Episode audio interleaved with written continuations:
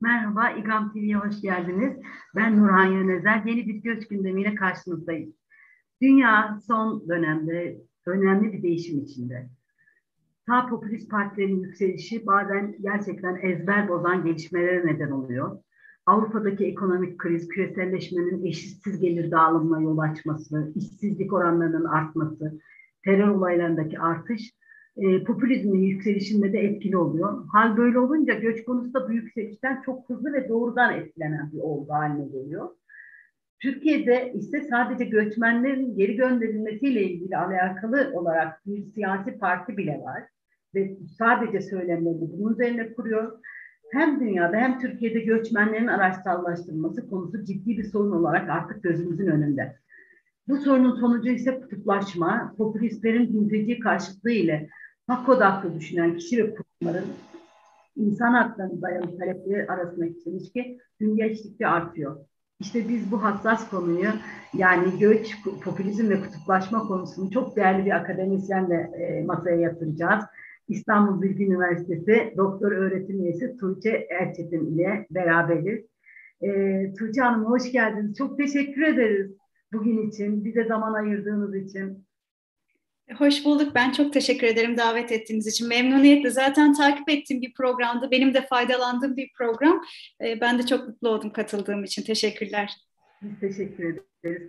Şimdi önce ilk sorumu e, dünyadaki tablo üzerinden bir e, okuyarak e, sorayım. Yani şu anda sağ popülist partilerin yükselişi ve kutuplaşma ile ilgili dünyadaki şu andaki tabloyu bize bir değerlendirelim. Aslında bence e, gerçekten çok önemli ve gittikçe önemini koru, koruyan bir e, konu. E, belki geçtiğimiz hafta e, gerçekleşen e, Fransa Cumhurbaşkanlığı seçimi ve önümüzdeki pazar günü Fransa'da başlayacak yani ikinci turu yapılacak seçimlerden başlayabiliriz. E, sizin de bildiğiniz üzere Fransa'da aşırı sağ ilk turda uzun zamandır e, görülmemiş bir oy oranına ulaştı. Yani 2012 seçimlerinde yüzde 20'lerde, 2017'de yüzde 26'larda oy almıştı. Ama 2022 seçimlerine baktığımız zaman, ilk turuna baktığımızda oyunu yüzde 33'e taşıdı. E, bir yandan da seçilmeye katılım yüzde yetmişti ve e, yüzde yetmişlerde kalan bu seçim katılımında ilk turda aslında sandığa giden her üç seçmenden bir kişinin aşırı sağ oy verdiğini görüyoruz. Yani aşırı sağın hedefinde de e, bizim hani konumuzu önemli kılan özellikle göçmenler, mülteciler vardı. Yani oyları bir yandan da bir başka aday yani oylarını aşırı e, yüzde yedilere seviyesine çıkaran eski gazeteci, televizyon yorumcusu Eric Zemmour yani o kadar radikal söylemlerde bulunup hedef gösterdi ki aslında şöyle de diyebiliriz neredeyse Le Pen daha masum gözüktü. Ve e, şöyle de bir ayrıntı var aslında e, yani kendisi Zemur e, Aralık 2021'de kurduğu siyasi partiyi Endülüs döneminde İberya Yarımadası'nın Hristiyanlarca Müslüman Araplardan alınmasını anlatmak için kullanılan e, terimden e, esinlenerek yeniden fetih olarak adlandırdı. E, şimdi yeni bir e, bu ikinci tura dair Financial Times'ta yayınlanan bir a, anket var. 14 Nisan tarihli bir anket. Burada, bu ankete göre de Macron %52, Le Pen %47 e, gözüküyor. Yani tabii burada artı eksi 2 puanlık yanılma payı göz önüne alındığında e, bu durumda aslında Le kazanma ihtimali hiç de yabana atılır bir e, ihtimal değil. Şimdi Le Pen'in kazanması da şu açıdan e, önemli. Britanya'nın e, ayrılmasıyla sarsılan Avrupa Birliği'nde belki de yeni bir deprem etkisi olabilir. Zira çünkü Avrupa'yı birlik yasalarınca yönetilmeyen bir ülkeler grubu olarak tasarlanmasını istiyor. E, evet yani kendisi Brexit önermese de ciddi bir değişim öngörüyor. Bunlardan biri ülkesinin NATO'nun askeri kanadından çıkarmak ama esas hedef göçmenler. Yani ilk hedefi göçü kısıtlamak ve bunun içinde aslında hızlı bir referandum olmasını öneriyor. Ee, diğer ülkeler açısından da belki Frederick Ebert Vakfı'nın e, 2020 yılında 2020 yılında yaptığı araştırmaya bakabiliriz. Burada da mesela şöyle bir bulgumuz var. Almanya'da mülteci ve yabancı karşıtlığının giderek arttığını ortaya koyuyor. Aslında özellikle AFD gibi partilerle bunu daha çok e, gö- görebiliyoruz. Ama bu araştırmada e, araştırmanın sonuçlarına göre yine e, yorumlarından her iki Almandan biri mülteci veya göç, göçmen karşıtı. E, bu araştırmadan bir yıl öncesinde e, aynı vakfın yine Avrupa çapında yaptığı bir araştırma var. Buradaki sonuçlara baktığımız zaman aslında o hızlı değişimi görmek açısından da söylüyorum. Hareketlilik sebebiyle Almanya yabancı göçmen karşıtının en az olduğu ülke gözüküyor.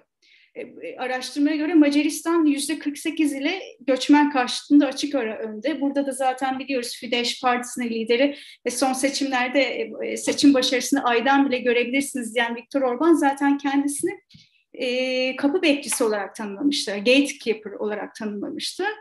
Kimse giremeyecek yani. Kimse giremeyecek. Yani göçü karşısına alarak yaptığı bir tanım bu. İşte halkın birliğini e, zarar ver, veren göçü kısıtlamak gibi. E, Macaristan'ın hemen arkasında bu göçmen karşıtı konusunda %29 Estonya ve arkasından Çek Cumhuriyeti var.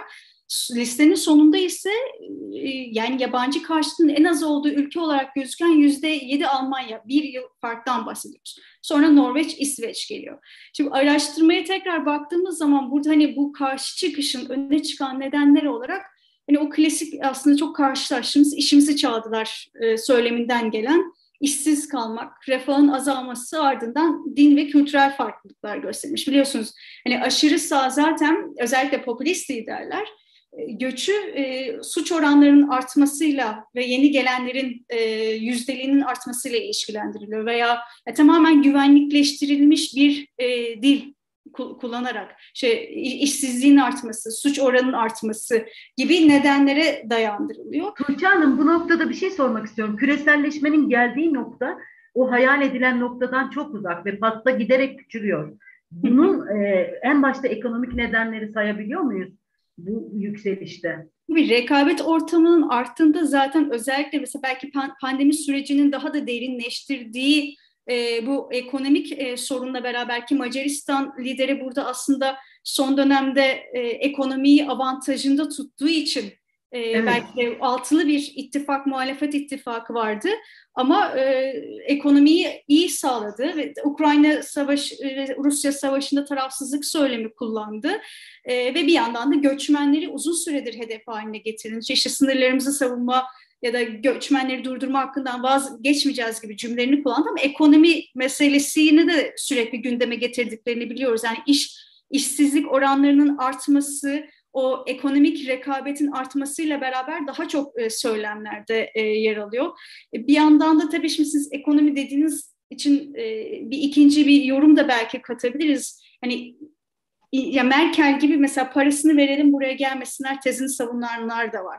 Yani insan hayatı üzerinden aslında para, siyaset pazarlığını yapan e, Avrupa ülkeleri, belki burada Türkiye'yi de not etmek gerekiyor. Çünkü e, siz de biliyorsunuz yani iktidar e, savaştan kaçan insanları e, mültecileri yeri geldiğinde aslında dini referansta e, ensar ile tarif ederek sahip çıkıyor ama yeri geldiğinde e, belki bu bir pazarlıkla da ilişkili yani açarız kapıları Avrupa'ya göndeririz tehdidi de var.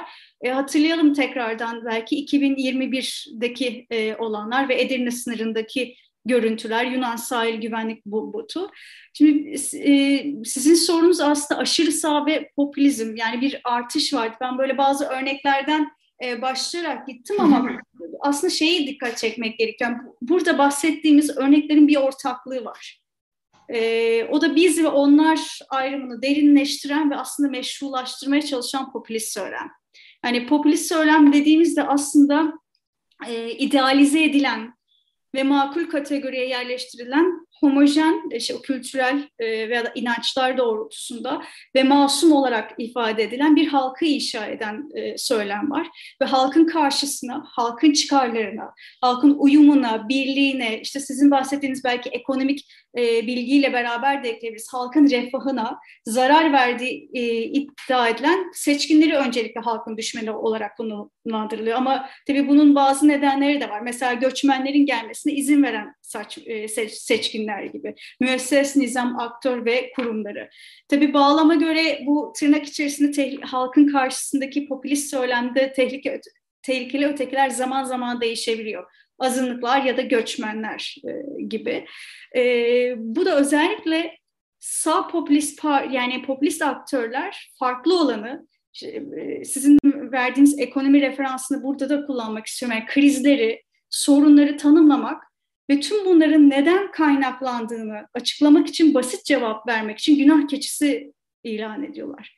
E, çünkü günah keçisi demek aslında hani herhangi olumsuz koşulların, demokrasinin kötüye gitmesi, değerlerin bozulması, ekonomik krizin olması, işsizliğin artması, güvensizliklerin olması, yani tehdidin kaynağı olarak yansıtılıyor popülistler tarafından. Özellikle aşırı sağ popülizmden bahsediyoruz.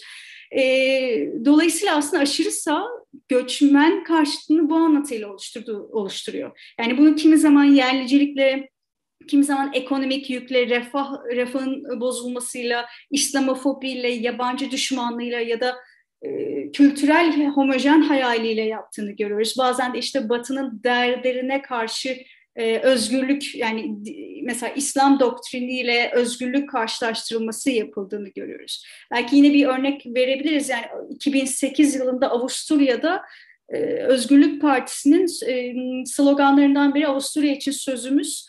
Burada kampanyada göçmenleri parazitler ve suçlular olarak yansıttılar. Aslında parazit burada çok sizin de o ekonomik referansında refer, referansınızda çok önemli bir yeri var. E, ve tabii görüyoruz yani bu bütün bu söylemlerini göçmenlere karşı e, gerek güvenlik gerek gerçekten suçla ilgili güvenleştirilmiş bir dili kullanırken e, halkın duygularına başvuruyorlar. Yani belki biraz başarılarını buradan burada da arayabiliriz. Özellikle e, çünkü seçmenin hani her zaman rasyonel olduğunu varsayamayız. Yani belirsizliklerden evet. ve krizlerden oluşan e, geçmiş kriz olabilir ya da herhangi bir krizin ya da tehdidin var olabileceği düşüncesinden e, meydana gelir korku. Ve tabii bir rekabet ortamında e, kaynakların adil dağılımın olmadığını düşünülen bir noktada öfke gibi duygular var. Tüm bu duygulara başvurarak aslında kendilerini halkın gerçek kurtarıcısı olarak tanımlayabiliyorlar. Çünkü göçmenlerin ya da e, farklı kültürlerin varlığını e, müesses nizam, aktör ve kurumların suçu olduğunu ifade ederek böylelikle hem kendilerini diğer seçkinlerden ayrıştırabiliyorlar hem de kendilerini halktan biri olarak imajlarını güçlendirebiliyorlar. Belki sizin bu sorunuzu tamamlamadan benim hani e, bu çok, dinamik bir süreç, stabil değil. E, bu yani soruyu geçmeden aslında mülteci, göçmen seçen ve belki medeniyet tartışması yapan Avrupa ülkelerinin hani son hepimizin tanık olduğu bu Rusya'nın Ukrayna işgalinden sonraki sürecini de belki hatırlayabiliriz. Hani oy birliğiyle 2001'de AB ülkelerinin oy birliğiyle çıkarılan ancak kullanılmayan e, geçici koruma yönergesi biliyorsunuz 4 Mart'ta hayata evet. geçirildi. Yani evet. işgalin başlamasından 10 gün sonra, 10 gün içerisinde uygulamaya konuldu ve hani Ukrayna'daki savaştan kaçanlara ve ailelerine geçici koruma statüsü veriliyor. E, tabii ki de bu tamam ama hani oysa şey, şunu da düşünmek gerekiyor. Savaşın ya da yıkımın olduğu Suriye, Afganistan, Afrika gibi ülkelerden gelenler için biliyoruz yani Avrupa toprağına ayak bastıktan sonra zorlu bir iltica süreci başlıyor. Şimdi yasal yollardan e, gelip e, Avrupa'nın kendilerini kabul etmeyeceğini düşünenler çoğu zaman e, botlarla e, ilk duruş noktası Yunanistan, İspanya, İtalya'ya ulaşmaya çalışıyorlar.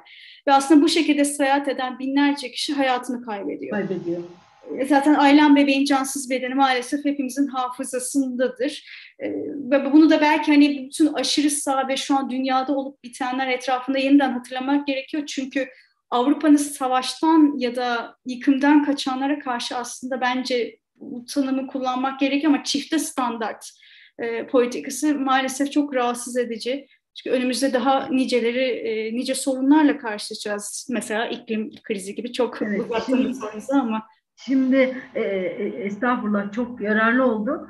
E, gerçekten AB'nin, e, Avrupa ülkelerinin e, tavrı ile ilgili e, bence Ukrayna-Rusya savaşı bir turnusol görevi gördü.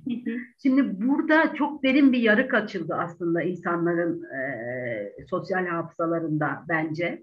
Çünkü bu ayrımcılık e, dünyanın göç politikasını etkileyen bir ayrımcılık ve göç çözümünü etkileyen bir ayrımcılık. Sizin de söylediğiniz gibi şimdi savaş var, zulüm var ama bir de e, milyonlarca insanın e, iklim krizinden etkileneceği e, tahmin ediliyor ve bu gerçekten hızla gidiyoruz bu hedeflere. Hedef demeyeyim artık bu öngörülere hızla gidiyoruz.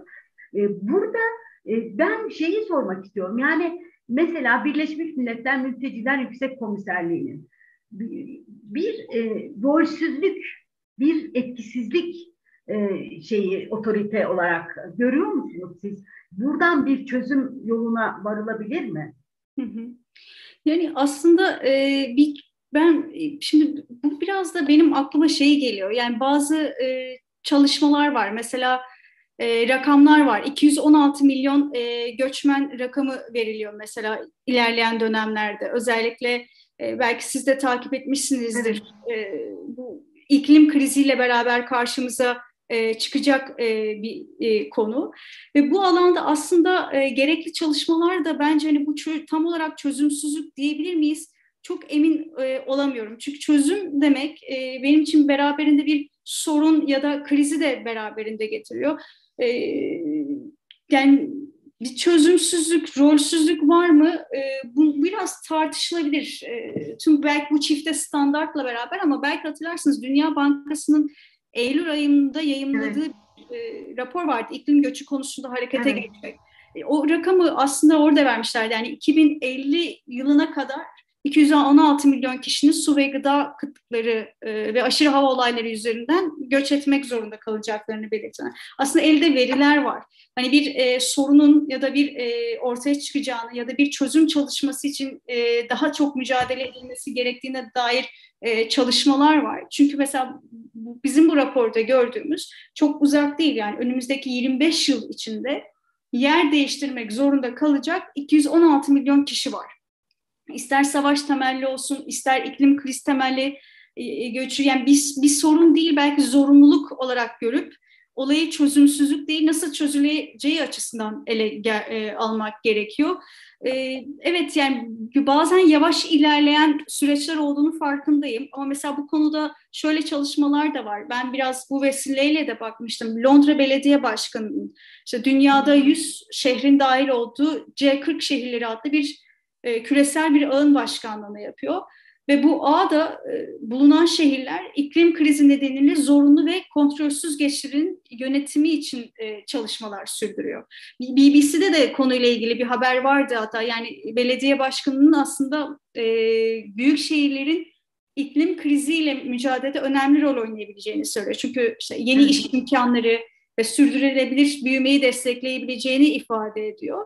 Hani bu anlamda aslında bir çalışmalar var. Hani belki de işte Birleşmiş Milletler ile çalışan sonuçta belediye başkanları, Göç Konseyi'nin e, talep ettiği bu yeni çalışma şehirlere iklim krizi ve göçlerle mücadele için önerilerde bulunuyor. Ama tabii şimdi e, büyük rakamlardan bahsediyoruz. Nasıl e, olacağını tam olarak bilememekle beraber e, etkisiz kalmak tam olarak doğru bir tanım olur mu emin değilim ama en azından o çözümsüzlüğün e, önünü açmak açısından bazı etkilerin olduğunu da bir yandan düşünüyorum. Yani hiçbir şey yapılmıyor değil, e, bir sıfırdan büyüktür ve e, gerçekten etkileri de büyük olabilir. Yani e, anladım. yani bir taraftan umudumuzu koruyalım ama bir taraftan da mücadelemizi sürdürelim.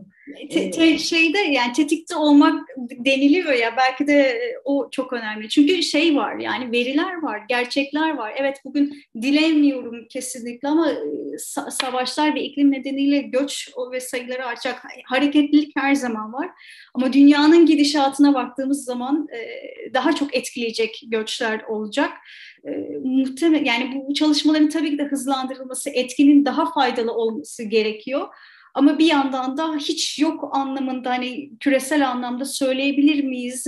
Bence ben daha umutluyum belki söyleyemeyiz diyorum. Umut, umut verici bazı şeyler e, e, e, sosyal olaylar da var. Mesela e, İngiltere'nin Ruanda'ya şey, e, mültecileri göndermesine karşı protestolar giderek artıyor. Bunlar yani hak odaklı düşünen e, kişi ve kurumların tavırları da çok önemli. Bunların da inşallah etkili olacağını düşünüyoruz ama ben yavaş yavaş Türkiye'ye gelmek istiyorum. Şimdi Türkiye'de beni e, biz e, İGAM olarak göç gündemini yapıyoruz. Ben e, yapıyorum. E, her hafta e, haftalık göç taraması yapıyoruz ve son dönemde e, bu medya taraması çıkan sonuçlar çok ilginç oluyor. Mesela göç hareketliliğini de görebiliyoruz. Mesela göç hareketliliğinde müthiş bir düzensiz göç hareketliliğinde artış oldu. Fakat buna karşın son dönemde e, karar alıcıların daha çok açıklamaları şu yönde. Ne kadar çok kişi geri gönderdiklerini çok acele ve hızlı bir şekilde ve sık sık tekrarlayarak açıklamak zorunda kalıyorlar. Türkiye'deki e, ve bir taraftan da dediğimiz gibi e, sırf bu yüzden mültecileri gö- geri göndermek üzere kurulmuş bir parti var ve oylarını artırıyor. E, siz bu atmosferi nasıl değerlendiriyorsunuz Türkiye'de? Ee, ben belki biraz partilerden başlayıp daha sonra bu geri göndermelere yönelik e, bir kısma e, devam edebilirim. E, yani çünkü bence partilerle geri göndermeler çok ilişkili. O yüzden direkt partilerden başlayabiliriz. Öncelikle aslında ya evet Türkiye'de kuruluş amacını ve politika söylem merkezini göçmen karşıtına ayıran bir e, parti var e, gerçekten.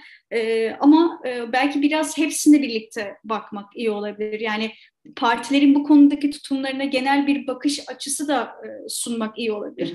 E, belki ilk iktidardan başlayabiliriz. Yani iktidar partisi hepimizin bildiği gibi yani siz aslında daha çok iç, içerisindesiniz de sahanın da yani birbirini takip eden, zaman içinde dönüşen ama aynı fikri yani ana fikri fikri hep aynı olan bir noktadan hareket etti. Az önce bahsettik aslında Ensar.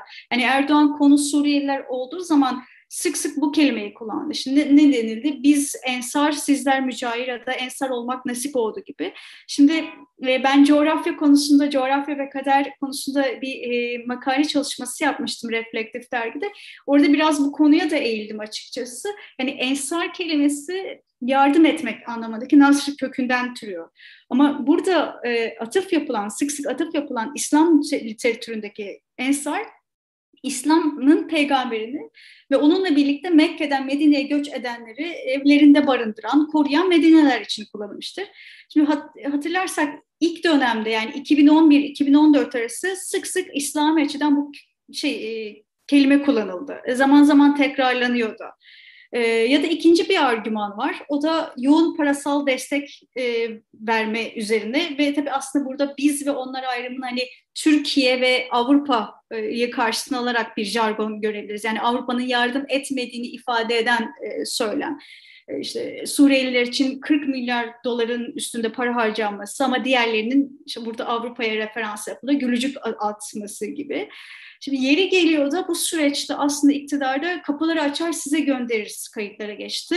E bunun üzerine e, Almanya Başbakanı Merkel'in e, mültecilerin Türkiye'de kalması için bir buçuk yılda beş, beş kez ziyarete gelmesi oldu. Ve burada aslında buradaki bütün e, o siyasi pazarlıklar da eminim birçok kişinin hafızasında. Bir süredir de aslında çok dillendirilmese de e, şöyle bir ifade de çıktı. En zor işi en ucuzu onlar yapıyor. Onlar olmasa sanayi küçük üretici varlığını sürdüremez gibi. Ee, sizin sorunuzu hani bütün bu partiler özelinde ben biraz daha toparlamak istiyorum. Ee, diğer partiye baktığımız zaman mesela Milliyetçi Hareket Partisi'nde e, orada da bizim hani kamuoyunda çok sık dil, e, duyduğumuz ve dile getirilen bir cümle, cümle var. Yani gerek e, haber ya da işte medyada da çok yer aldı ya da işte e, çevremizde de eminim bunu e, duyduk. Ya bayram sebebiyle ülkelerine gidebiliyorlarsa geri dönmesinler.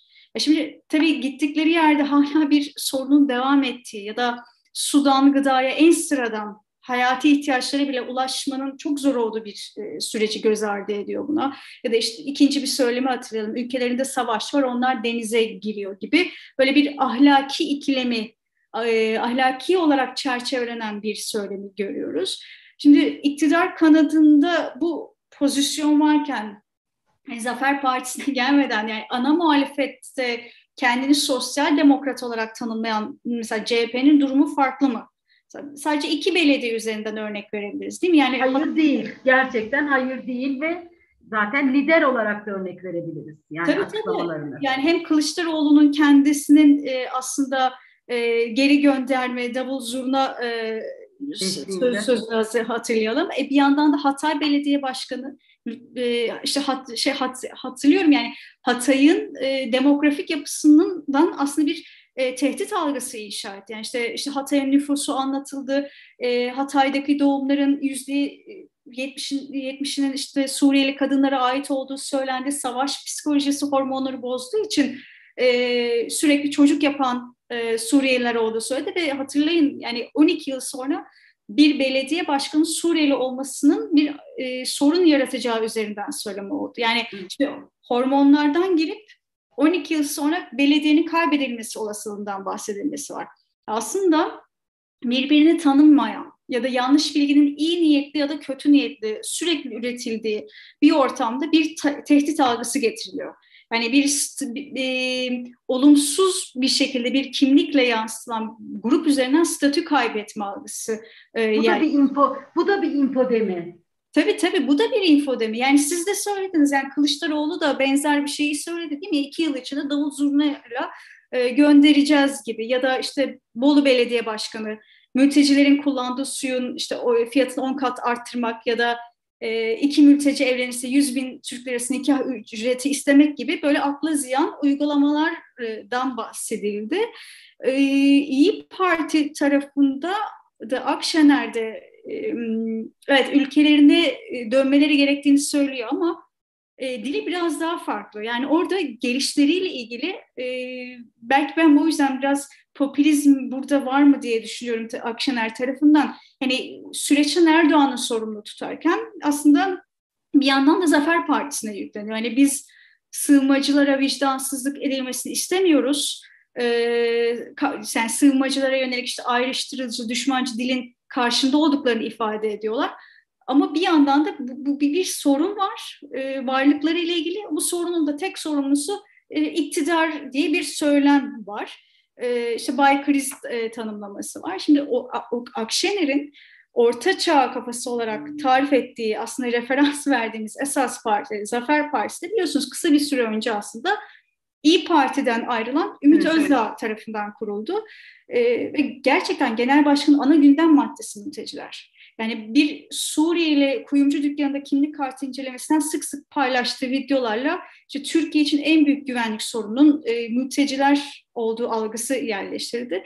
Ya burada demek istediğim aslında biraz lafı do, e, uzatarak belki söyledim ama e, sadece tek bir partinin değil, yani ortak olarak göçmenlerin güvenlik ile ilişkilendirildiği bir anlatı var partilerde. E, gerçekten bir ortak ötekilik aslında. Evet Zafer Partisi bunu merkezine alıyor ama diğer partilerin de çok farklılık yaratmadığını e, söylemek gerekiyor. E, ve siz şey de dediniz yani e, son dönemde gönderme ile ilgili geri göndermeler. Geri evet, yani bunu mesela başarı oranı diye bir e, şey var, e, tanım var, kavram var.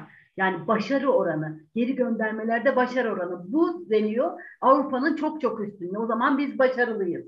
Şimdi Ensar bir tarafta kalıyor, geri göndermelerle de övünme bir tarafta kalıyor. Yani bu kaotik bir durum içindeyiz aslında. Yani olan tabii ki göçmenlere, sığınmacılara oluyor ama bunların dozunun artması endişe verici. Ya evet yani e, geçen ay biliyorsunuz doğada bir forum da yapıldı e, ve bu forumun katılımcılarından biri de aslında Savaş Ünlü e, Göç İdaresi Başkanı. Orada e, benim burada bu notunuzu aldım yani kendisi yaptığı konuşmada 500 bine yakın Suriyelinin e, Türkiye'nin Suriye'nin Türkiye'nin oluşturduğunu söylediği e, ülkenin kuzeyindeki güvenli bölgelere gittiğini söyledi ve 2018'de 292 bin Suriyeli gitti deniyordu. Şimdi e, 500 bin deniyor. Ama o gün ile bugün arasında aslında resmi sayılara baksak bile Suriyeli sayısında aslında artış var 140 bin kadar. Ve e, bence yani iktidar e, içerideki tepkilere göre zaman zaman yine tırnak içerisinde söyleyeyim gidenlerden bahsediyor. Yani tam da aslında demin bahsettiğimiz o bütün partilerden birden bahsettik ya hepsinin işte belki ileride yine konuşuruz yani daha eril dille kullanılan söylemler de var hatırlayalım. Ee, o tamamen bağlamda belki yaklaşan bir seçim özelinde yeni bir konu olarak geçiyor. Yani böyle bir durum varsa bile sayı son derece az. Yani 2000 e, ben çok şimdi bu sayılardan açıkçası çok üzerinde e, netleşmedim ama 2021 yılında Türkiye'den Suriye'ye dönenlerin sayısı 9119. Yani böyle bazı göz e, veriler de var. Şimdi kamuoyundaki tepkilere göre zaman zaman gittiler, gidiyorlar. E, böyle bir anlamda algı yönetimi var. E, belki bunu vurgulamak gerekiyor. Yani dolayısıyla rakamlardan ne kadar emin olabiliriz sorusu da var. Yani şimdi bir de şu da var. İnsan hayatının söz konusu olduğu bu durumlarda aslında sayılardan bahsetmek açıkçası yani e, utandırıyor ama e, demin aslında bahsettik yani Birleşmiş Milletler Dünya Gıda Programı'na göre Suriye nüfusunun yaklaşık yüzde 85'inden fazlası günde bir doların altında bir gelirle geçinmek zorunda. Şimdi o zaman şimdi hatırlayalım siz genel başkan dediniz mesela yani o, belki şöyle söylemek lazım. Tamam bir durum böyle bir rakam var. Bir doların altında bir gelirle geçinen kısım var. E şimdi bir durum ve davulla zurnayla göndermek istediğiniz insanları hangi şartlara göndereceğiniz. Evet. Yani, yani şimdi Türkiye'de Suriyelilerden sonra en çok mülteci sayısı siz daha iyi bilirsiniz ama Afgan, Afganlara ait. Yani Afganlar 500... için aynı şey söz konusu. Afganların geri gönderilmesi son dönemde Afganistan ve Pakistanların çok daha fazla e, yani ve onlar nereye gönderiliyorlar? Hangi atmosfere, hangi ortama gönderiliyorlar? Hangi ülkeye? O koşullar, o çok can acıtıcı koşullara gönderiliyorlar. Ama geri gönderme gerçekten e, Cenevre Sözleşmesi'ne göre de gerçekten bir insan hakları ihlali aslında.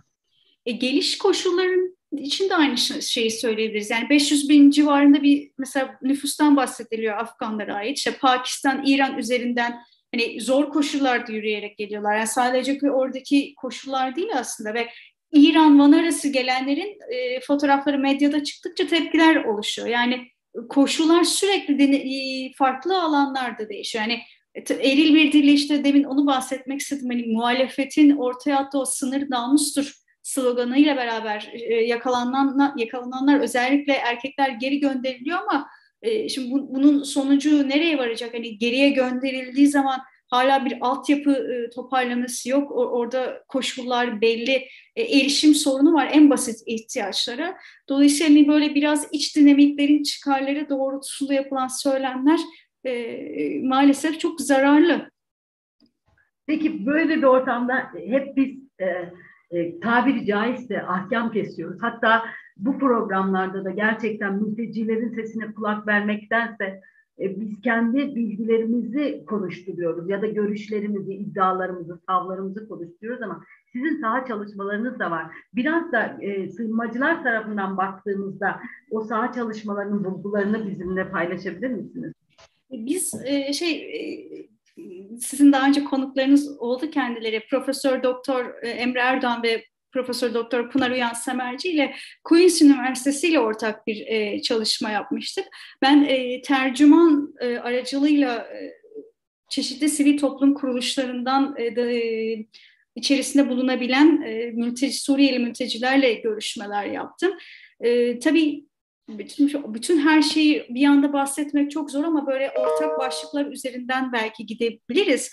Hani özellikle hani ilk böyle ortak e, zorluklar dil bariyeri, ev koşulları yani yaşam alanı, çalışma koşulları, finansal koşul zorluklar ve hepsinin her bir bu başlığın içerisinde ayrımcılık gibi sorunlar var.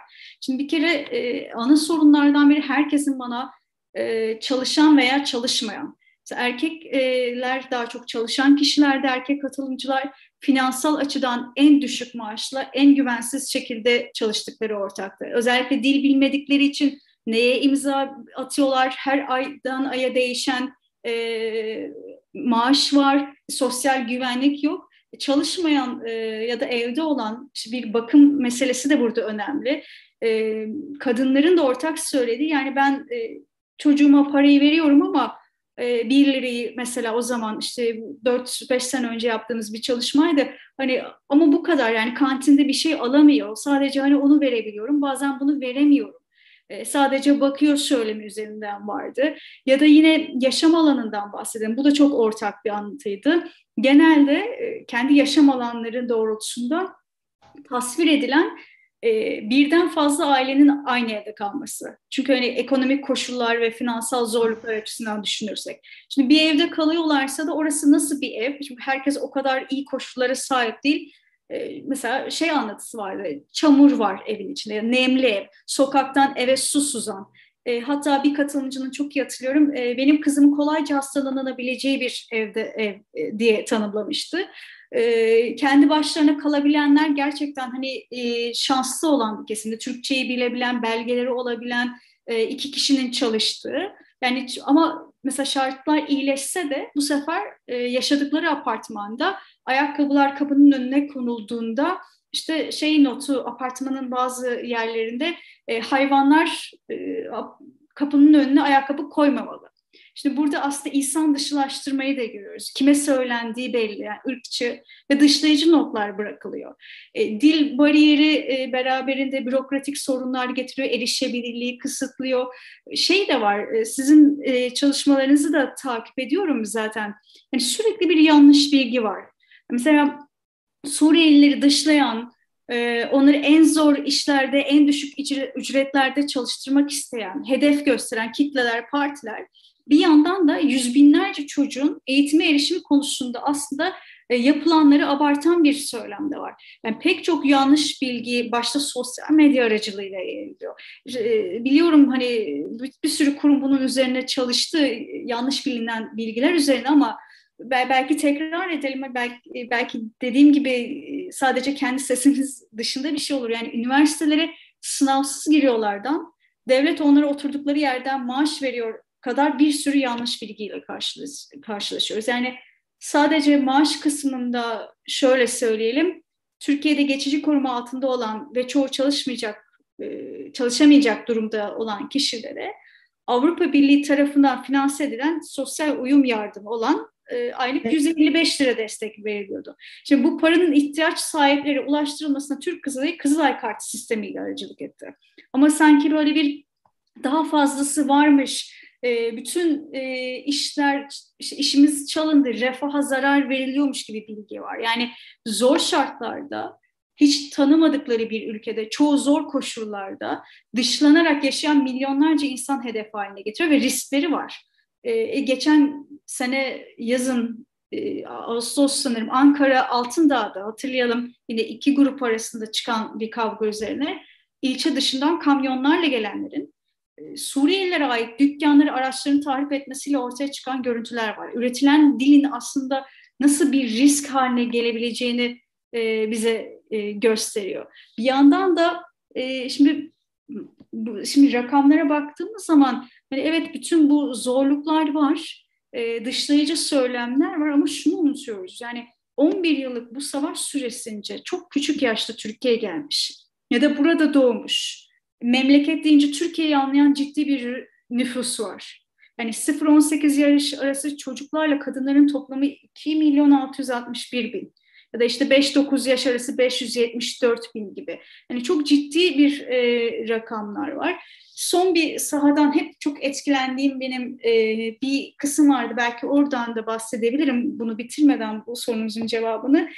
Şimdi dışarıdan biri konuşmacı olarak gittiği zaman karşısındaki kişi sürekli yetkili ve o durum onun koşulunu değiştirebilecek bir kişi gibi algılayan bir e, katılımcı vardı. Bizim her konumuz değiştiğinde bana kendisi koşullarının nasıl değiştirilebileceğine dair soru soruyordu. Yani bizim gündemimiz değişiyor, soru değişiyor ama hep bu soruda kalıyordu. E şimdi bu, bu e, koşullarda olan insanlardan e, bahsediyoruz. Yani kendi çocuğunun savaş yarısını anlatan ama bir yandan da aslında çabalayan e, dil bariyeriyle, yaşam alanıyla, ekonomik anlamda e, çalışma koşulları yani 17 saat, 20 saat e, günde çalışan çalışma koşullarıyla e, beraber bir gündemini e, yaşamaya çalışan insanlar olduğunu belki hatırlamak gerekiyor böyle bir durumda. Türkiye'de de bu popülizm, seçimler yaklaştıkça bu popülizm ve e, popülizmin kutuplaşmaya ulaşması, kutuplaşmanın da gerçekten göçmenlerin yaşamlarını kıskaç altına almalarını ve gerçekten zaten pandemi döneminde ve ekonomik e, zorluklarla işlerini kaybeden e, sosyal güvenceleri yoktu ama belki de çok düşük ücrette de olsa iş bir işte çalışıyorlardı. Onu da kaybettiler. Şimdi burada e, süremizin de sonuna geldik. Burada e, özel Türkiye özelinde E, sizin e, politika önerilerinizi alabilir miyim? Yani özellikle STK'lara mı, e, belediyelere mi çok fazla e, iş düşüyor? En azından belki de karşılıklı etkileşimle siyasi partilerin e, sallarını da bir şekilde kırıcı e, ne, ne yapılabilir e, sorusunu e, sormak istiyorum size. Yani şu konjonktürde ne yapılmalı, acil ne yapılmalı ve nasıl bir politika izlenmeli? Şimdi e, hem kutuplaşmadan da bahsettiniz hem de göçmen karşıtlığıyla beraber belki söyleyebilirim. Şimdi mesela kutuplaşma dediğimiz şey zaten evet farklı fikirlerin olması ya da farklı kutupların olması bir sorun değil. Şimdi bizim yine e, sizin daha önceki konuklarınız hani Emre Erdoğan ve Pınar Uyan Semerci'nin e, koordinatörlüğünde yaptığımız bir çalışma var. İşte Türkiye'de kutuplaşmayı azaltmaya yönelik stratejiler ve araçlar e, projesi. E, burada biz aslında e, biraz kutuplaşmanın duygus, e, farklı tanımları var. İdeolojik kutuplaşma, coğrafi kutuplaşma gibi. Biz duygusal, siyasal kutuplaşma özelinde bakıyoruz. Sizin sorunuza tekrar anlatacağım. Yani e, burada şu mesele, farklı fikirlerin, farklılıkların veya kutupların olması çeşitlilik bir sorun değil. Ama farklılıklar sebebiyle beraber yaşayamamak, aynı masaya oturamamak, e, kendimizi hak gördüklerimizi diğerine hak görememek veya diğerinin ihtiyaçlarını yok saymak bir sorun. Aslında biz de e, projeyi bu açısından çalışıyoruz. Mesela duygusal, e, siyasal kutuplaşmayı sosyal mesafe, ahlaki üstünlük ve siyasal hoşgörü üzerinden e, dikkat çekmek istiyoruz. E, şöyle biz bir, e, yani üçüncüsünü yaptığımız, yani birincisinin 2015, ikincisinin 2017 yılında yürütülmüş olduğu Türkiye'de kutuplaşmanın boyutları araştırmasını üçüncüsünü 2020 yılında yaptık. E, ve bu çalışmanın sonucunda şunu gördük. Biz insanlara kendilerini şimdi tekrar göçmen karşıtlığıyla beraber de aktaracağım ama o önerileri e, kendilerini uzak hissettikleri parti değil, kendilerini uzak hissettikleri parti taraftarlarını sorduk. Ve her parti taraftarının bir diğer parti taraftarı var. Yani kendilerini uzak hissettikleri parti değil, parti tarafları. Şimdi e, bu nasıl bir risk doğuruyor toplumsal olarak? İşte biz sonuçlarımızdan örnek vereyim ben size. Yüzde 61'i en uzak hissettikleri parti taraftarlarıyla komşu olmak istemediklerini belirttiler. Ya da yüzde 67'si bence bu, bu çok etkileyici. Yani çocukların en uzak hissettikleri parti taraftarlarının diğerinin çocuklarıyla oynamasını istemediklerini belirtti. Yani insanlar kendilerinden farklı gördükleri kişilerle komşu olmak istemiyor çocuklarının diğerinin çocuklarıyla evlenmesini istemiyor, birlikte iş yapmak istemiyor. Kısacası aslında bir sosyal alanı tercih etmek, e, etmeme gibi bir sorun var. Ya da e, ahlaki üstünlük açısından tanımlayalım. Yani olumlu özellikleri kendi gruplarına işte vatansever, onurlu. Hatırlayın işte az önce dedik ya ülkelerinde savaşa varken denize giriyorlar. Bizim sonuçlarda da işte farklı parti taraftarlarına mesela işte hep olumsuz özellikler atfediliyor. İki yüzlü, bencil, ülkeye tehdit oluşturan diye. Ya da bir başka bir sorun var. Mesela kendilerini hak gördükleri, bence bu zaten göçmenler meselesinde de çok ilgili. Bazı özgürlükleri diğerleri için onaylamamak. Diğerinin kendi ihtiyaçlarına uygun eğitim alabilmesine karşı çıkmak gibi. Şimdi böyle durumda, yani bu durumlarda hem göçmen karşıtı hem kutuplaşma gibi konularda aslında sizin bahsettiğiniz o yerel yönetimler, STK'lar ve karar alıcılara e, çok rol düşüyor.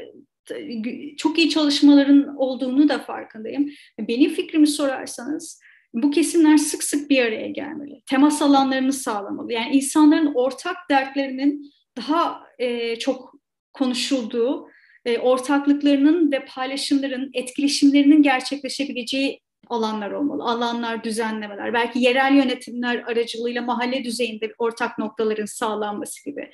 Ee, biz yine işte proje ekibi olarak il çalıştayları düzenlemiştik. Biraz kutuplaşmayı nasıl azaltabiliriz e, ve bu çözüm üzerine tartışmak için e, öncelikle zaten medyanın ve siyasetçilerin dilinin değişmesi, belki müfredatın düzenlenmesi, kentlerin ihtiyacını sağlaması, temas ve karşılama yani karşılaşmaların e, sağlanması gibi e, konular hep en ortak cevaplar içerisinde yaptı. E, biz belki ondan da kısaca bahsedebilirim. Bu konuda bazı çevrim içi araçlar geliştirdik. Yani Turkaz'la e, ekibi olarak E, öncelikle Bilgi Üniversitesi'nin Göç Merkezi'nin yaptığı bir e, bilgi, e, göç farkındalığı eğitimi var. Burada e, Türkiye'de mesela e, temel kavram, göçle ilgili temel kavramlar, Türkiye'de göç tarihi, mülteci hukuku, insan hakları ya da aslında sizinle konuştuğumuz doğru bilinen yanlışlar gibi ana dersler var. Yani çevrim içi ya da açık kaynak önemli. Özellikle bizim bahs sizinle bahsettiğimiz e, yanlış bilgi dağılımında ve paylaşımda karşılaşabilecek sorunları düşündüğümüz zaman daha da farklı gruplara ulaşmak, farklılıklara ulaşmak çok daha e, önemli hale geliyor. E, yine benim kendi bir önerim olarak belki e, sizinle konuşmadan hani, yayından önce de birazcık konuşmuştuk kısaca. E, Türkiye'de Şimdi son yıllarda biz bazı araştırmaları takip ediyoruz. Ben işte açtığım zaman sürekli birileriyle özellikle gençlerle yapılan mülakatlar var. eğitimden iş olanaklarına e, ya da demokratik arayıştan refaha değişik gerekçelerle aslında her yaş grubundan insanın Avrupa ülkelerinde yaşamak istediğini gösteriyor tüm bu mülakatlar. Yani e, sık sık değişik meslek gruplarından e, insanların yurt dışına girişle ilgili sayısal verileri takip ediyoruz ve aslında bence bütün bunların sıklığı ve sayısı da çok arttı. Şimdi Türkiye demokrasiden ekonomik koşullarına yani iyi bir durumda olmasa da bir savaş ya da iç savaş ortamında değil şu an. Ama kendisi ve çocukları için daha iyi bir hayat amacıyla Avrupa'ya ya da Batı'ya gidişi hak olarak görenlerin e, savaştan, işte, yıkımdan, açlıktan kaçanların kendi ülkesine gelmesine bu kadar şer, sert şekilde karşı çıkmasını anlamak zor. O yüzden belki benim önerimden biri bu nasıl olur dersiniz. İşte belki farkındalık da olur ama e, Türkiye'de toplumun öncelikle empatiye ihtiyacı var.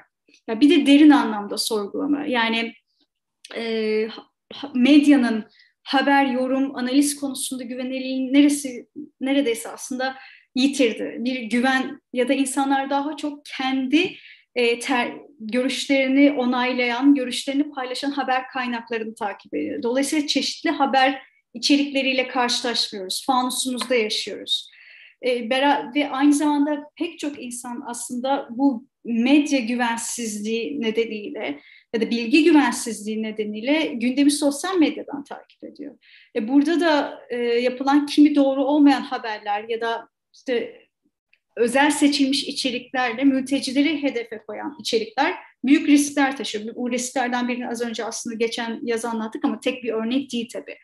O yüzden özellikle belki sosyal medyada gerçekleri anlatan ya da e, objektif haber yapan, farklı fikirleri, farklı sesleri içeren bir medya, bir sosyal medya ya da doğrulama kuruluşları var.